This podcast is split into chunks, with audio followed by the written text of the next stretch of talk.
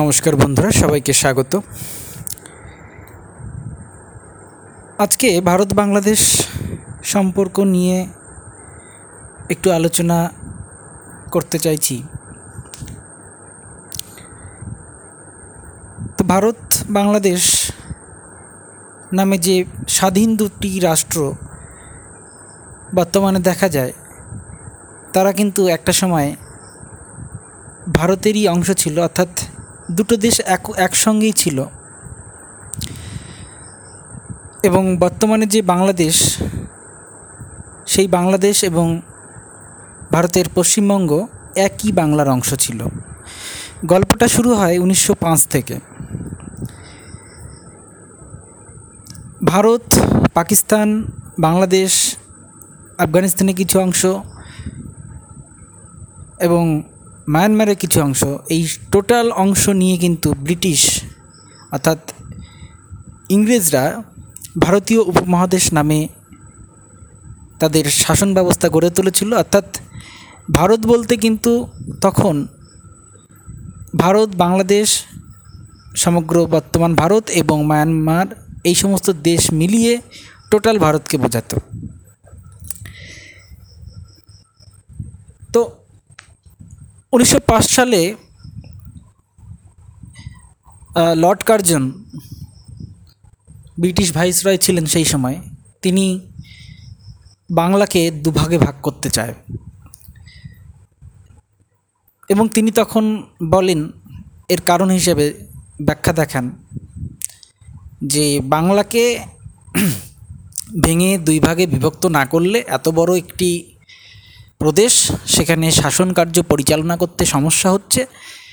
এত বড় একটি অঞ্চল, সেটাকে শাসন করা যাচ্ছে না। তিনি এই অছিলায় বাংলাকে ভাঙতে চেয়েছিল। এবং তারপরে আমরা রবীন্দ্রনাথকে দেখেছি, সেই বাংলা ভাগের বিরোধিতা করে রাখি বন্ধন উৎসব চালু করতে, যেটা এখনও বাংলাদেশ এবং ভারত, ভারতের পশ্চিমবঙ্গ এবং ভারতের বিভিন্ন রাজ্যে। এই রাখি বন্ধনটা কিন্তু একটি ভ্রাতৃত্বের প্রতীক হয়ে দাঁড়িয়েছে এবং ভারত বাংলাদেশের সমস্ত অঞ্চলে কিন্তু এই রাখি বন্ধন উৎসব সেই উনিশশো পাঁচের পর থেকেই চলে আসছে। তো সেই বাংলা ভাগ তখন রুখে দেওয়া গেছিল।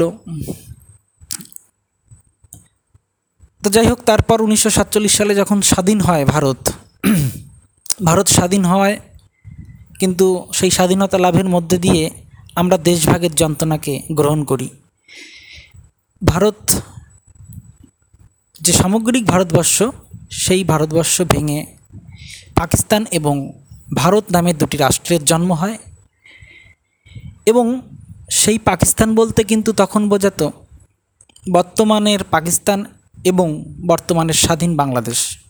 এই দুটি তখন কিন্তু পাকিস্তানের অংশ ছিল।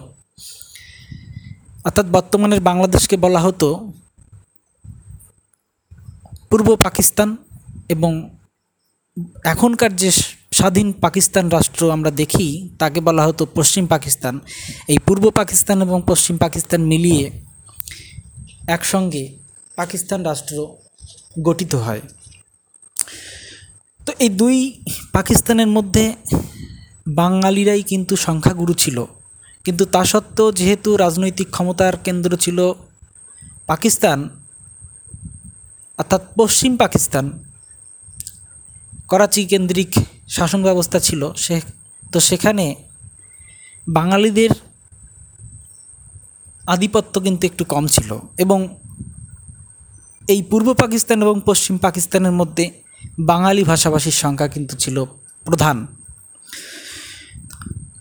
কিন্তু সংখ্যাগুরু হওয়া সত্ত্বেও বাংলাকে এই পাকিস্তান রাষ্ট্রের রাষ্ট্রভাষা হিসাবে স্বীকৃতি দেওয়া হয়নি। তো এ কারণে সাতচল্লিশে যখন পাকিস্তান রাষ্ট্র তৈরি হয়, তারপর থেকেই পূর্ব বাংলার বাঙালিরা কিন্তু তার বিরুদ্ধে আন্দোলন শুরু করে। তারা দাবি জানায়, বাংলাকে রাষ্ট্রভাষা করতে হবে। সেই উনিশশো আটচল্লিশ সালের পর থেকে বিভিন্ন আন্দোলন, লড়াই, সংগ্রাম দেখেছে মানুষ।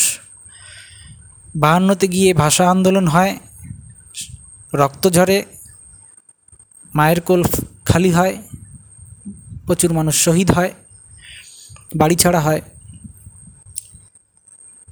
তো সেখান থেকে কিন্তু এই পশ্চিম পাকিস্তান, অর্থাৎ পাকিস্তান নামের বর্তমান রাষ্ট্র এবং পূর্ব পাকিস্তান, অর্থাৎ বর্তমান বাংলাদেশ তাদের মধ্যে কিন্তু একটি দ্বন্দ্ব কিন্তু সেই শুরু থেকেই তৈরি হয়। এবং এই দুই পাকিস্তান ভারতের দুটি পাশে অবস্থিত হওয়ায় ভারত কিন্তু এই ব্যাপারটিকে ভালো চোখে নেয়নি। ভারতও কিন্তু চাইছিল যে এই দুটি রাষ্ট্রকে যদি আলাদা করে দেওয়া যায়, তারা দুর্বল হবে। এবং সঙ্গে সঙ্গে বাংলাদেশি মানুষের যে আবেগ, আকাঙ্ক্ষা এবং তাদের যে বাংলা ভাষাকে নিয়ে যে আন্দোলন, তাদের এই লড়াইকে মর্যাদা দেওয়ার জন্য ভারত কিন্তু পরোক্ষভাবে বাংলাদেশের স্বাধীনতাকামী মানুষের পাশে সমর্থন দিয়েছিল। তো ফলস্বরূপ একাত্তর সালে বাংলাদেশ মুক্তিযুদ্ধের মাধ্যমে স্বাধীন হয়। তো বাংলাদেশ স্বাধীন হওয়ার পর ভারত বাংলাদেশ সম্পর্ক বিভিন্ন অবস্থার ভেতর দিয়ে এগিয়েছে, কখনো ভালো, কখনো খারাপ। বাংলাদেশের দুটি রাজনৈতিক দল, আওয়ামী লীগ এবং বিএনপি। তো আওয়ামী লীগ বলা হয় একটু ভারত ঘেঁষা, অর্থাৎ ভারতের একটু পক্ষে নিয়ে চলে। ওই সেই বারে বারে একই কথা জিও পলিটিক্সে কোনো বন্ধু বা শত্রু বলে হয় না। এবং বাংলাদেশের অপর যে রাজনৈতিক দল, বিএনপি, তারা কিন্তু সেই পশ্চিম পাকিস্তান, অর্থাৎ পাকিস্তান ঘেঁষা, যে পাকিস্তানিরা বাঙালিদের নিষ্পেষিত, নির্যাতিত, রক্তাক্ত করেছে একটা সময়। সেই পাকিস্তান কেন্দ্রিক বিএনপি কিন্তু একটু ভারত বিরোধী। তো স্বাধীনতা লাভের পর বাংলাদেশ তাদের নিজস্ব কায়দায় রাষ্ট্রীয় ব্যবস্থা গড়ে তুলেছে। তারা অগ্রগতি ঘটিয়েছে। বাংলাদেশের চারিদিক দিয়ে ভারত বেষ্টিত। ভারতের অনেকগুলি রাজ্যের সঙ্গে বাংলাদেশের সীমানা রয়েছে। বাংলাদেশের সঙ্গে ভারতের স্থল সীমানা সব থেকে বেশি। তো বাংলাদেশ যে কারণে ভারতের রাজনৈতিক গুরুত্বের ওপর একটি প্রভাব বিস্তার করে। ভারতের ওপর বাংলাদেশের প্রভাব অনস্বীকার্য। এবং বাংলাদেশও যেহেতু ভারতের সঙ্গে বর্ডার শেয়ার করে সব থেকে বেশি পরিমাণে, বাংলাদেশের সঙ্গে অন্য কোনো দেশেরই বর্ডার নেই। তো বাংলাদেশের জন্যও ভারত একটি গুরুত্বপূর্ণ ভূমিকা পালন করে। বাংলাদেশের কোনো রকম কোনো জঙ্গিবাদ, নাশতা, নাশকতাকারী বিভিন্ন জঙ্গি সংগঠন যদি স্থান পায়, সেটা কিন্তু ভারতের নিরাপত্তার জন্য একটি হুমকি। সে কারণে ভারত বাংলাদেশ সম্পর্ক দুই দেশের জন্যই গুরুত্বপূর্ণ ভূমিকা রাখে। তো বাংলাদেশের জাতির পিতা, তিনি কিন্তু বরাবর ভারতের প্রতি, ভারতের যে প্রতিদান ভারতের যে সাহায্য, তার কৃতজ্ঞতা কিন্তু স্বীকার করেছেন প্রথম থেকেই। ভারতের ভবিষ্যৎ ও এর নিরাপত্তা বাংলাদেশের সঙ্গে জড়িত। ভারতের স্বাধীনতা দিবসের দিন, অর্থাৎ পনেরোই আগস্ট, নয়াদিল্লিতে জাতির পিতা বঙ্গবন্ধু শেখ মুজিবুর রহমানের আটচল্লিশতম শাহাদাত বার্ষিকীতে একথা বলেন ভারতের পররাষ্ট্র মন্ত্রণালয়ের জ্যেষ্ঠ কর্মকর্তা স্মিতা পান্ত তিনি বলেন, ভারত ও বাংলাদেশ একত্রে শক্তি ও সুন্দরবন রক্ষা এবং বিভিন্ন ক্ষেত্রে অংশীদারিত্ব নিতে পারে। স্মিতা পান্ত বলেন, উনিশশো পঁচাত্তর সালের পনেরোই আগস্ট ঢাকার ধানমন্ডি বত্রিশ নম্বর বাড়িতে পরিবারসহ শেখ মুজিবুর রহমানকে হত্যা করে একদল বিপদগামী সেনা সেনা অভ্যুত্থানের মাধ্যমেই কিন্তু মুজিবরকে বাড়িতে গুলি করে হত্যা করা হয়। বাংলাদেশের জাতির পিতাকে হত্যা করলেও তার স্বপ্নকে পরাজিত করতে পারেনি। আজ সবাই তার স্বপ্ন অনুধাবন করতে পারছে। বাংলাদেশের মানুষ মৌলবাদকে পরিত্যাগ করেছে। দেশ তাদের আয় বাড়িয়েছে, উন্নতি করছে। জাতিসংঘের শান্তিরক্ষা বাহিনী মিশনে প্রচুর সেনাও পাঠাচ্ছে বাংলাদেশ। অনুষ্ঠানের শুরুতে দিল্লিতে নিযুক্ত বাংলাদেশের হাই কমিশনার মোস্তাফিজুর রহমান বলেন, আজ আন্তর্জাতিক সম্প্রদায়ের বঞ্চিত ও নিপীড়িত মানুষদের জন্য বঙ্গবন্ধু সংগ্রাম ও আদর্শ অনস্বীকার্য।